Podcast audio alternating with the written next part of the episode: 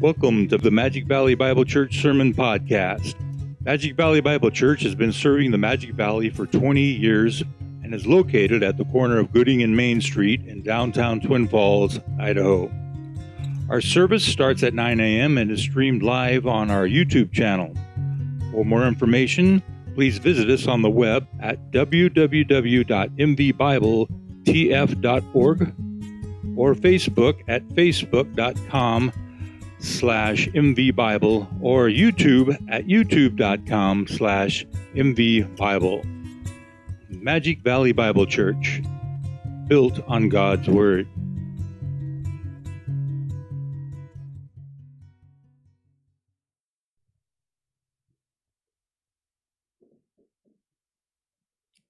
Thank you. the truth of the Word of God that is the, the heel that we die on. The gospel, the saving grace of our Lord, the very fact of who He is and what He has done, that's what we give our life to. The world, as you well know, is going to try to shut up that truth. And all of its regulations and all of its whatevers. It desires for the Word of God to be stifled and fall in submission to the prince of this world. I think of that situation up north constantly. I, I, I, think of the situation where the enemy thinks that he's, he's doing a great job of shutting down a church. Listen, persecution brings people to Christ. Here they thought, with the power of putting a, a pastor in jail, that everything will go quiet now. Guess what happens when the pastor goes to jail? He starts to preach the gospel. So much so, after 30 some days in prison or in jail, he leaves the whole, his whole block, in giving his interview, says that they started rattling the cages. During his times during the recreation, Bible study happened. The Word of God, the power of His people, by being obedient to the truth, this world will be shaken. Take your Bibles this morning and open them to the, the book of Jonah. Jonah. Jonah chapter 1. We're going to look at just one verse. Uh, the clock says I have 15 minutes. You better be settled in for a little bit longer than that. But let me read the one verse. It's a, a pretty pivotal verse for us to, to draw our attention to. The Word of God says this And the Lord, Yahweh, appointed a great fish to swallow Jonah. And Jonah was in the stomach of the fish three days and three nights. Let us pray. Father, again, we marvel at, at who you are and what you're doing.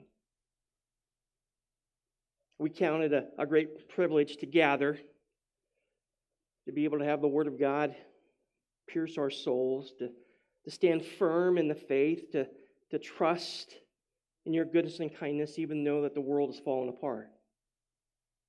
Father, we hold truth, not only because of who we are, but because of who you are, because you are the definer of what is right, what is good, and what is holy. And because of that, we come with a desire to submit our souls to your word to have it teach us, to have us grow in your grace. So, Father, as we look just even at one verse, we know this is the Word of God inspired by you when the desire is to understand and to live in such accordance to it. So may you teach us through the Word and through the power of the Spirit. May we walk away with a desire to, to glorify you in all things and to apply what you have taught us. Be with your servant. We pray these things in Christ's name. Amen. When we last looked at this chapter, we it's been a couple weeks, we we noted the various aspects of Jonah's disobedience. In particular, we saw Jonah misread his circumstances or what he thought was the providence of God. In light of his disobedient behavior. He saw his choice of running from God and what followed as a perceived favor from the hand of God. And boy, was he wrong. Thinking that a ship would take him away from the call of God because he thought he knew what was better than what God had commanded him to do, God in turn used the ship to get Jonah's attention. The sovereign God showed up in a mighty way, and we saw that in verse 4, where literally there was this hurled down this storm from the heavens that it even made the hardened sailors of the day fearful.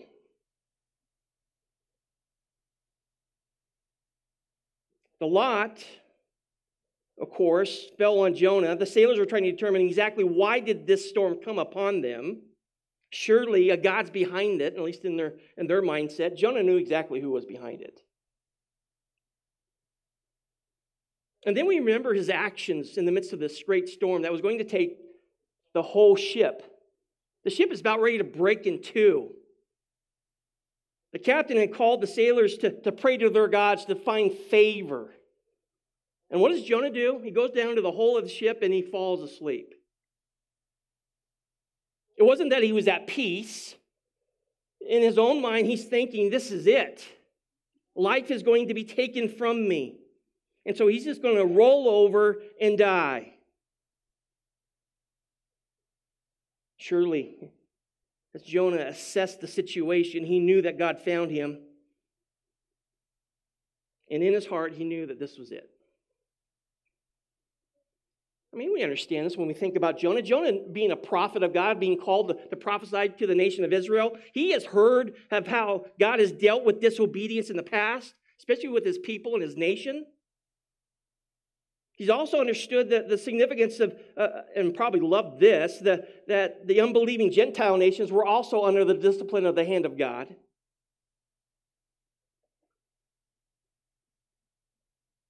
So, what does he do? He curls up and goes to sleep thinking this is it. In this narrative, we, we see the sailors asking, especially Jonah, when the lot fell on him, What must we do since it's your God who brought this storm? Verse 12 tells us Jonah saying, Pick me up, throw me into the sea, then the sea will become calm for you, for I know that on the account of me, this great storm has come upon you. Jonah is given the death sentence. He understands this. He sees the sea as his grave. And so, just as Jonah predicted, verse 15 tells us that, that Jonah tells the sailors that the sea will stop raging if he will just throw him overboard. That's exactly what they did. And while the sailors breathed a relief on the ship, the, the, Jonah's life hung in the balance in the water below. It, it's pretty remarkable to see this. The sailors understood, and they were, of course, were trying to understanding exactly what to do because this is innocent blood in their mind. And yet they're trying to survive themselves. And so they do as Jonah told them to do, and they threw him overboard. Now, what follows is verse 17. In our English Bibles, uh, chapter 1 ends with this verse, verse 17. And putting verse 17 with chapter 1, uh, just in that context of that, we, we would, would understand that the actions that took place by the sailors, as followed by the instructions of Jonah to throw him overboard, and then the sea grows calm, and the sailors worship in some form the one true God, while Jonah disappears down the throat of a huge fish. That we think that this is, this is punishment. But here's the beauty of the scriptures, beloved. The question we have to ask ourselves is what function does this great big fish have? Why did God create one? This great fish to swallow Jonah. What's remarkable to me, when you look at the Hebrew Bible, by the way, you'll note that verse 17 actually begins chapter 2, verse 1. You Bible students understand that the, the divisions of the scriptures, the numbering of the scriptures are not inspired. They were there for clarification and be able to point to, to scriptures and, and, and to have our understanding of where to go to when we talk about certain scriptures. But none of that is inspired. It was given there for clarification, for, for understanding. And often, when, when these numberings had come, the, the question is what do we do with where do we start a new chapter? What do we end a chapter? And how all this does flow? What's interesting to me, however, is that verse 17 is actually verse 1 of chapter 2 in the Hebrew Bible, and there's a great significance here. Why? Because what follows in, in Jonah's prayer is a prayer of salvation. This is remarkable. When we think about this word, and, and just to go back to the verse 17, we'll, we'll allude it to there. When it says the Lord appointed, in the Hebrew, manah means to select something for purpose, for reason. In other words, God in His creation creates this great, a great big fish for a purpose. You may say so quickly, it wasn't because of punishment. It was more for salvation as we will see in the heart of Jonah as he turns in prayer and recognize this. In light of when you look at the Hebrew Bible and verse 17 begins chapter 2, it is it's important to understand that what follows is this prayer of, uh, of relief, of salvation. As, as Jonah goes overboard, he is thinking, This is it. And yet, the beautiful thing about God and the God of the scripture is that in the most dire times of our life, guess what? God shows up. For if we were to take this chapter division, and rightly so, we would understand the meaning exactly what, what Jonah just prayed. Well, matter of fact, why don't you just follow me along? Let's take this as, as verse 1 of chapter 2. And it says this And the Lord appointed a great fish to swallow Jonah, and Jonah was in the stomach of the fish three days, three nights. Very particular, very direct. This is a statement of exactly what happened to Jonah as he went overboard. And then you listen to the heart of Jonah. Then Jonah prayed to the Lord God from the stomach of the fish. And he said, I called out of my distress to the Lord, and he answered me. I cried for help from the depth of Sheol. You heard my voice. For you had cast me into the deep, into the heart of the seas, and the current engulfed me. All your breakers and billows passed over me. So I said, I have been expelled from your sight. Nevertheless, I will look again towards your holy temple. Water encompassed me to the point of death. The great deep engulfed me. Weeds were wrapped around my head. I descended to the roots of the mountains. The earth with its bars and was around me forever, but you have brought up my, my life from the pit, O Lord my God. While I was fainting away, I remember the Lord, and my prayer came to you into your holy temple. Those who regard vain idols forsake their faithfulness, but, but I will sacrifice to you with the voice of thanksgiving.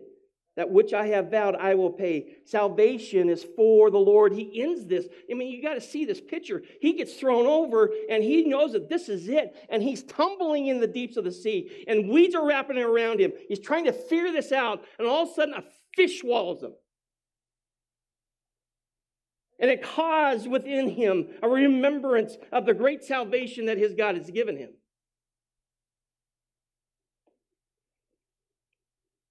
Man, I mean, this is just so rich when you think about it. Too often we have in our, in our vision of the story of Jonah taking up residence in a fish, having a fire, eating a meal until he finally comes to his senses. That's not the case here. He knows this is the end of life and he's grasping for air, and the Lord responds.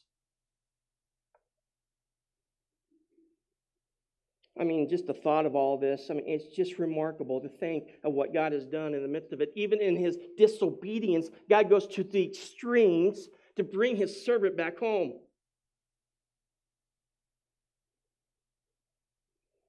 I mean, I think we think of that way. I mean, we, we think that Jonah deserves everything that he got because of his disobedience. We often think, often in the midst of our disobedience, that God will allow us to wallow there only until we've learned our lesson will he show up. Listen, even in the midst of Jonah's disobedience, God says, I love you enough that I'm going to send a fish to swallow you.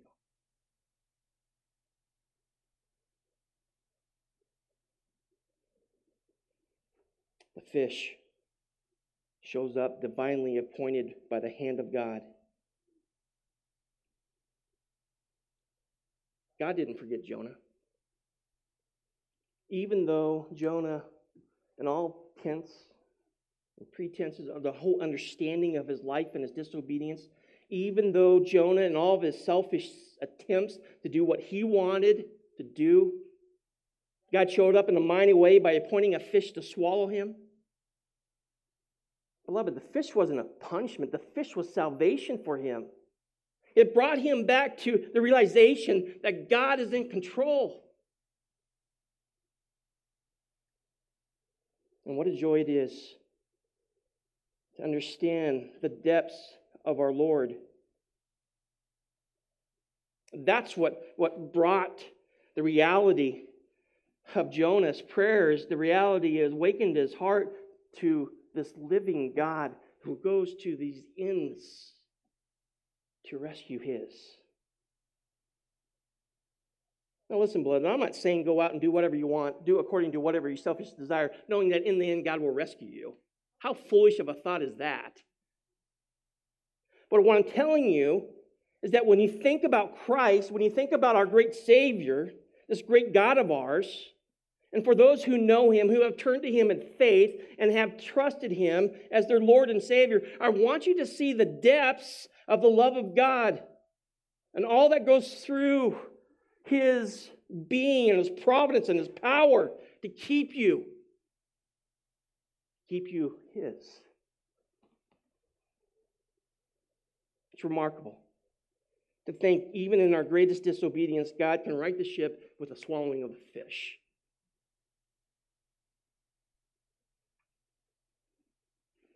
Remarkable. It reminds me of Matthew chapter 18, where, where our Lord points to the same truth that we see here doing the life of Jonah. Remember when Jesus was speaking in Matthew 18, when he says, What do you think? If any man has a hundred sheep and, and one of them has gone astray, does he not leave the 99 on the mountains and go and search for the one that is straying? If it turns out that he finds it, truly I say to you, he rejoices over it more than over the 99 which have not gone astray. So it is not the will of your Father who is in heaven that the one of these little ones would perish. I want you to stretch your theology. I want you to grasp an understanding of how awesome the salvation that Christ has brought you. And the assurance that he brings that he will keep you. Not because of who you are. I mean, we look at Jonah, he deserves everything he gets. He's very disobedient. He needs a spanking, he needs the rod.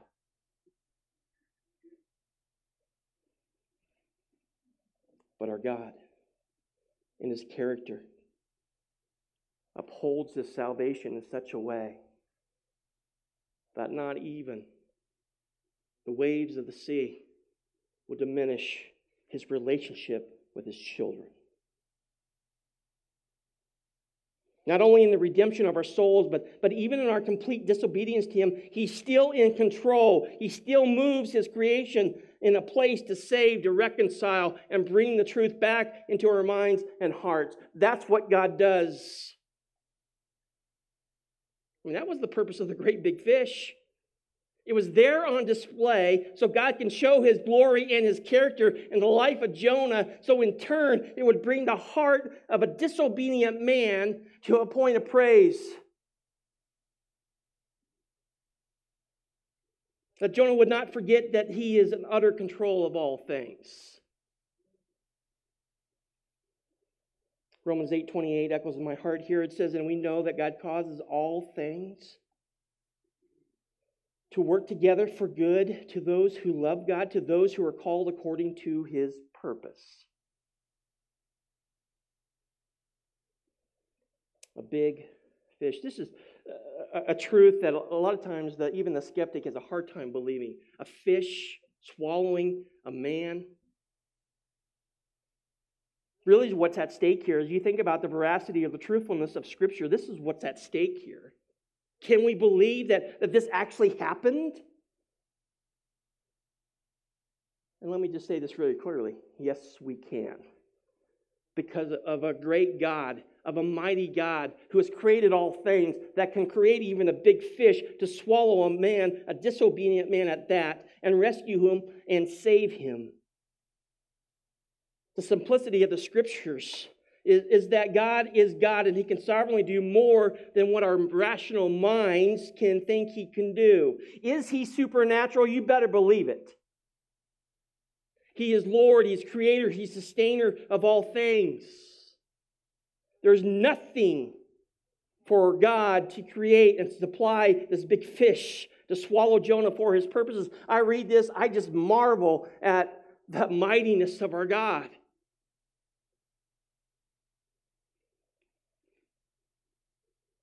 But for you scientific folk, your hearts are still kind of wrestling with this, right?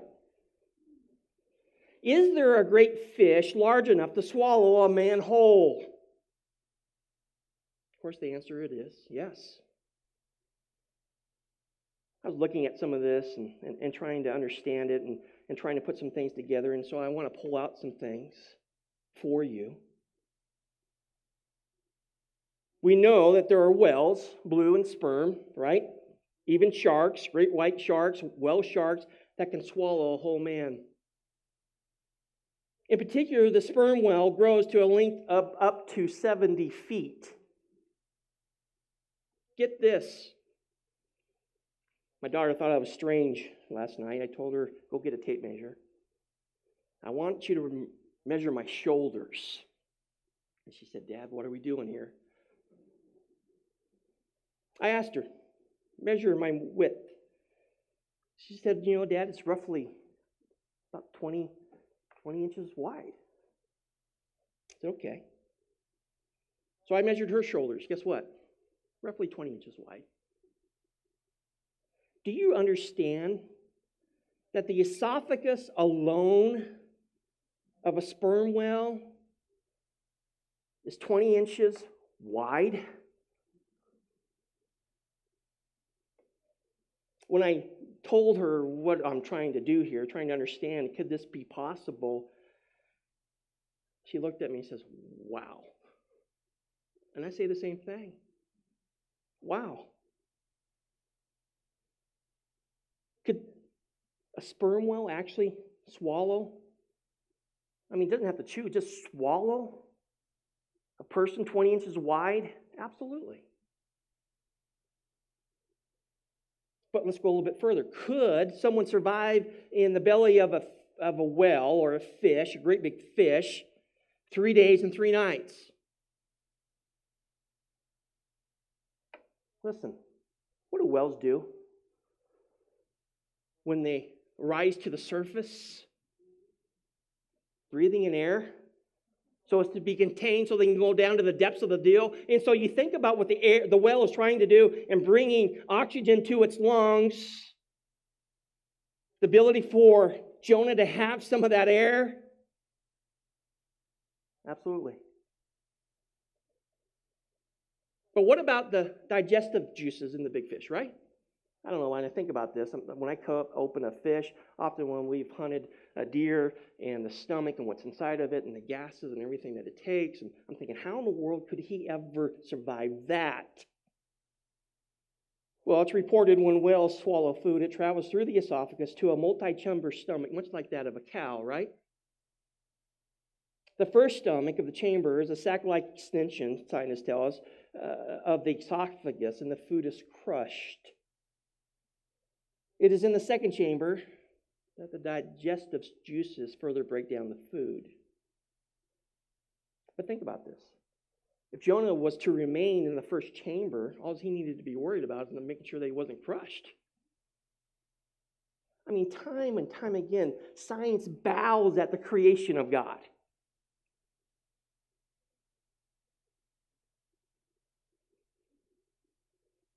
The bottom line God needed to save his disobedient prophet. And God prepared, created a fish to do such a thing so as to get his attention.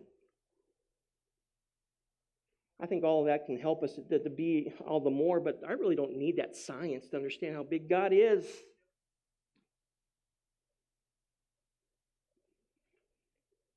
The purpose of the fish was to remind Jonah that God is not only sovereign, but he is salvation. which in turn leads me to the second point. And, and point two and three kind of go hand in hand because if you were to look at this verse, we know that our Lord in Himself in Matthew 12 points to this illustration as a sign for what He is going to do. And so Jonah seems to be like a, a, a type of what Christ will fulfill in a greater way. And so I thought I was only right, and just to, we'll go to class here a little bit and, and look at hermeneutics and understand typology which, by the way, this tool is the most used and abused tool in all of scriptures. And when men apply it to make something a type, where God doesn't. And so, this is an important understanding. I know some scholars who make everything a type in the Old Testament and point to a, a, a reason for it in the New Testament. There's the other extreme, yes, where Scholars believe that there's no such thing as a type. The problem is that the scripture calls it a type. I think there's some middle ground here for the student to take. On the one hand, the simple point is, in our understanding of typology, is making something a type that the scriptures don't. That's a danger that, uh, for us to interpret. We need to make sure that we don't make the scripture say something it doesn't. On the other hand, if there's something prefigured as a type in the Old Testament, and often we see this with our Lord Jesus Christ Himself, it prefigures something that we can see in Christ in a greater way. Let me define type for us. A biblical hermeneutic says this it says that a type is an Old Testament person, animal, or object or event which first has its place and design in an actual historical situation, but at the same time is specifically intended by God to prefigure something greater down the line. And like I said, predominantly this happens with our regard and understanding of Christ. when we think about Exodus chapter 12, where, where God calls the Israelites to put blood over the lintels, that the angel of death will pass over those doors because there was a blood sacrifice. Scripture tells us in 2 Corinthians 5 that Christ is this fulfillment, that He is the Passover. He is the one who will take the sins of the world, shed his blood, and people will live. I mean, they're, they're throughout the scriptures. I think of also like the first Adam in, in the book of Genesis. And then you have Christ being called the last Adam, as we know as, as Christ. Romans 5.14 points to that. Look to the screen. Nevertheless, death reigned from Adam until Moses, even over those who had not sinned in the likeness of the offense of Adam, who is a type of him who was to come. I think of that Passover situation and that example. I think of 1 Corinthians 5 7, where it says, Clean out the old leaven so that you may be a new lump, just as you are in fact unleavened. For Christ, our, see this exchange? Christ, our Passover, has been sacrificed. I think the beautiful thing to do here is, is when you think about types, is that the scriptures often help us understand what is a type and what is not.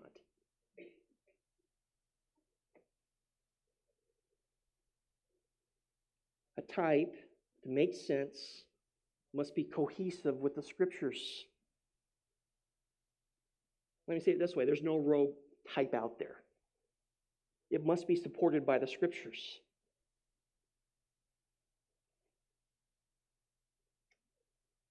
I think of typology when it comes to even ecclesiology, when it comes to the covenants. I, I think about those situations where you have probably heard that, that the church replaces Israel. Israel is a type of what the church is going to become and thus replaces it. But, but beloved, you've got to have scriptures that point to that. And nowhere do I see that. Matter of fact, the very presence of Israel today and the very fact of God and his covenants being cut with Israel shows us a sign that, that God is, is still dealing with Israel. There's much to be said about that, but, but that's one of the dangers of trying to make something that we see in the New Testament. The church was a New Testament mystery that God revealed. It wasn't a type of Israel, it was the grace of God allowing the, the gospel to go to, to Gentile people. I want to get to this and, and understanding a little bit about typology, understanding how Jesus uses this. When we read and look to the screen, Matthew 12, verse 38 through 42, Jesus says this. Then some of the scribes and Pharisees said to him, Teacher, we want to see a sign from you. I mean, they were all about signs. But he answered and said to them, An evil, adulterous generation craves for a sign, and yet no sign will be given to it but the sign of Jonah the prophet. For just as Jonah was three days and three nights in the belly of the sea monster, so will the Son of Man be three days and three nights in the heart of the earth. The men of Nineveh will stand up with this generation at the judgment and will condemn it because they repented at the preaching of Jonah. And behold, something greater than Jonah is here. The queen of the south will rise up with this generation at the judgment and will condemn it because she came from the ends of the earth to hear the wisdom of Solomon. But, and behold, something greater than Solomon is here. And Jesus is looking at the, the Pharisees and the scribes and says, I'm it. I'm it in comparison of, of Matthew 12 and in light of Jonah 117 for a way of reference. Jesus compares himself with, with three respects to Jonah, one of them being that he would be entombed. Jonah's case, the belly of a great fish. Jesus' case, three days in the heart of the earth.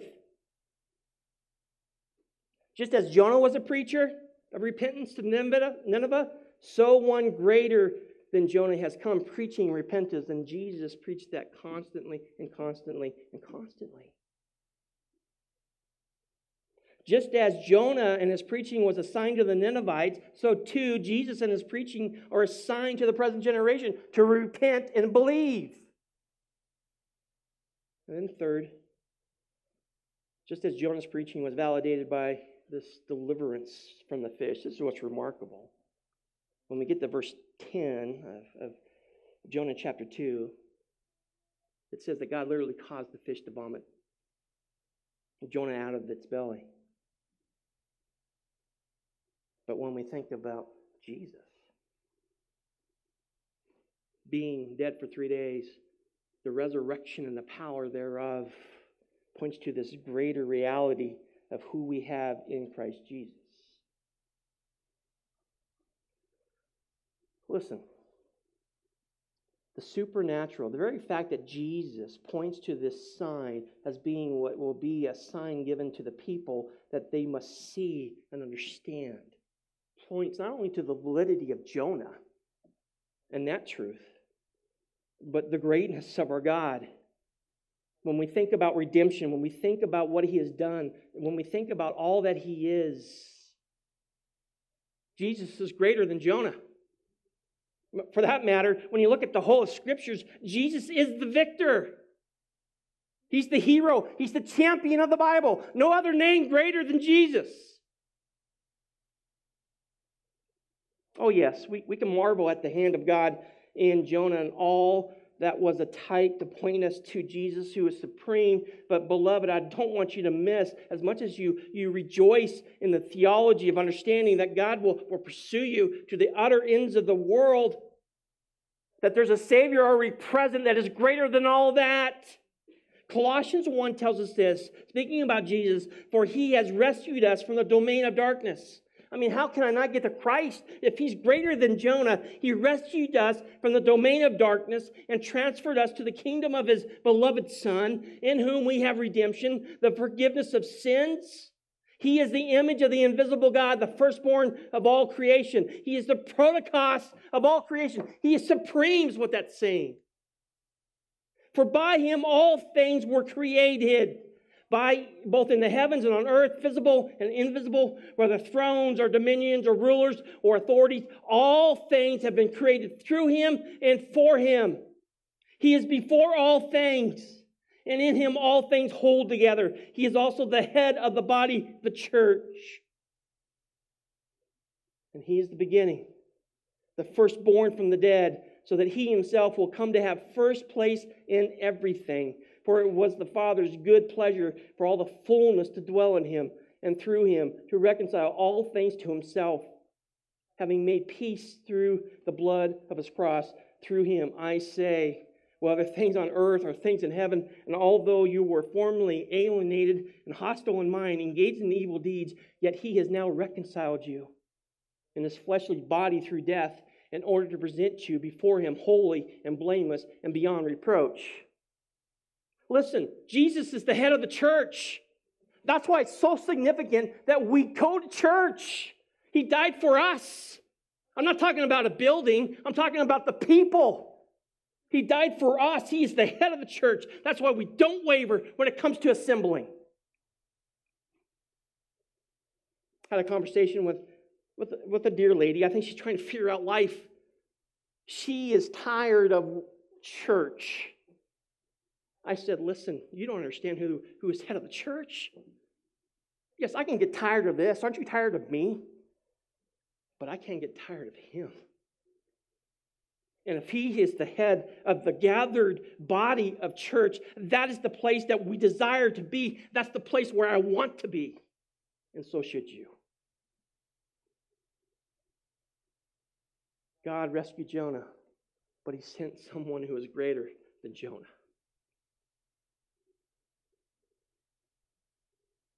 God sent a fish, God sent a son. It's remarkable. It's remarkable. That's why we come in praise. That's why we come in fellowship. That's why we use the spiritual gifts given to us because Christ is the head of the church. And listen, his truth far outweighs whatever government says. Listen, if you don't know this Savior that I'm preaching about, your soul's at great stake. As you are tossed by the winds of the waves of the world and, and, and what to do in life and what you can go and what you can't do, listen, there's a Savior named Jesus Christ who desires for you to come to Him, repent, and believe.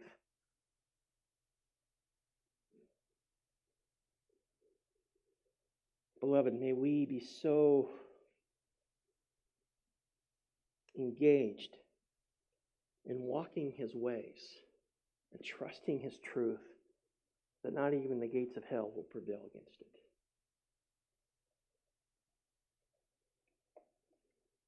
Got a little fired up.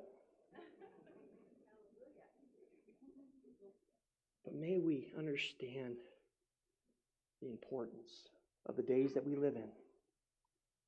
Your faith is required of you. The world wants to shut you up, but will you stand for Christ? That's the joy of, of having a plurality of elders. They know that when they come and get your pastor, somebody will stand up. And when they take those other four elders, I expect somebody from the congregation to stand up and to preach Christ crucified, preach Christ risen, and preach Christ for salvation.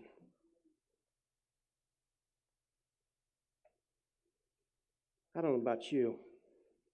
My perspective on this, and, and I understand the, everything that people are trying to navigate and, and all this kind of things. But Lord willing, the doors of this place will always be open.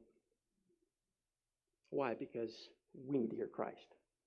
We need to study the scriptures. We need to gather. What does that look like in the future? I don't know. But may we come and gather in such a way because we love Jesus Christ.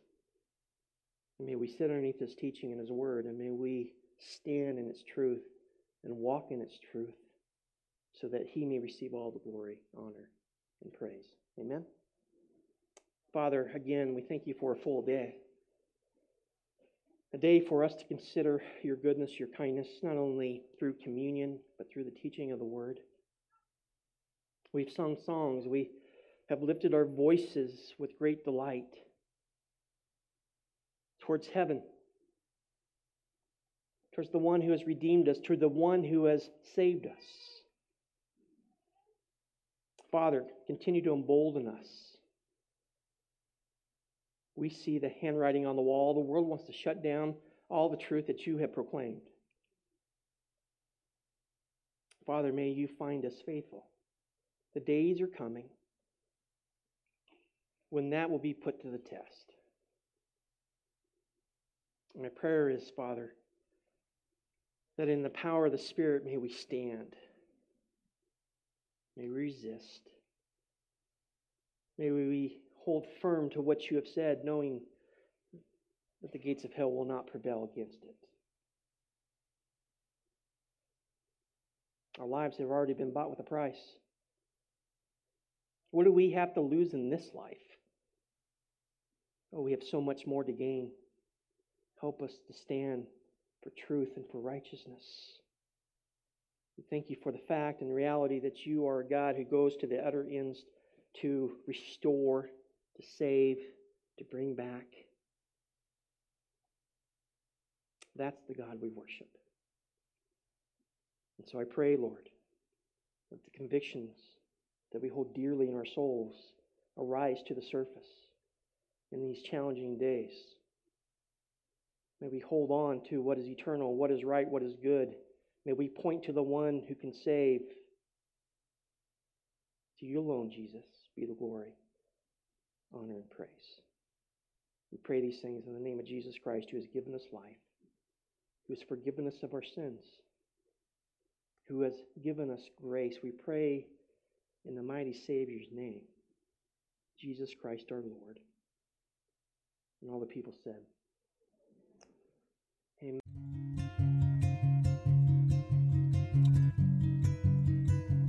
Thank you for listening to the Magic Valley Bible Church Sermon Podcast. For more information, please visit us on the web at www.mvbibletf.org or Facebook at facebook.com slash mvbible or YouTube at youtube.com slash mvbible.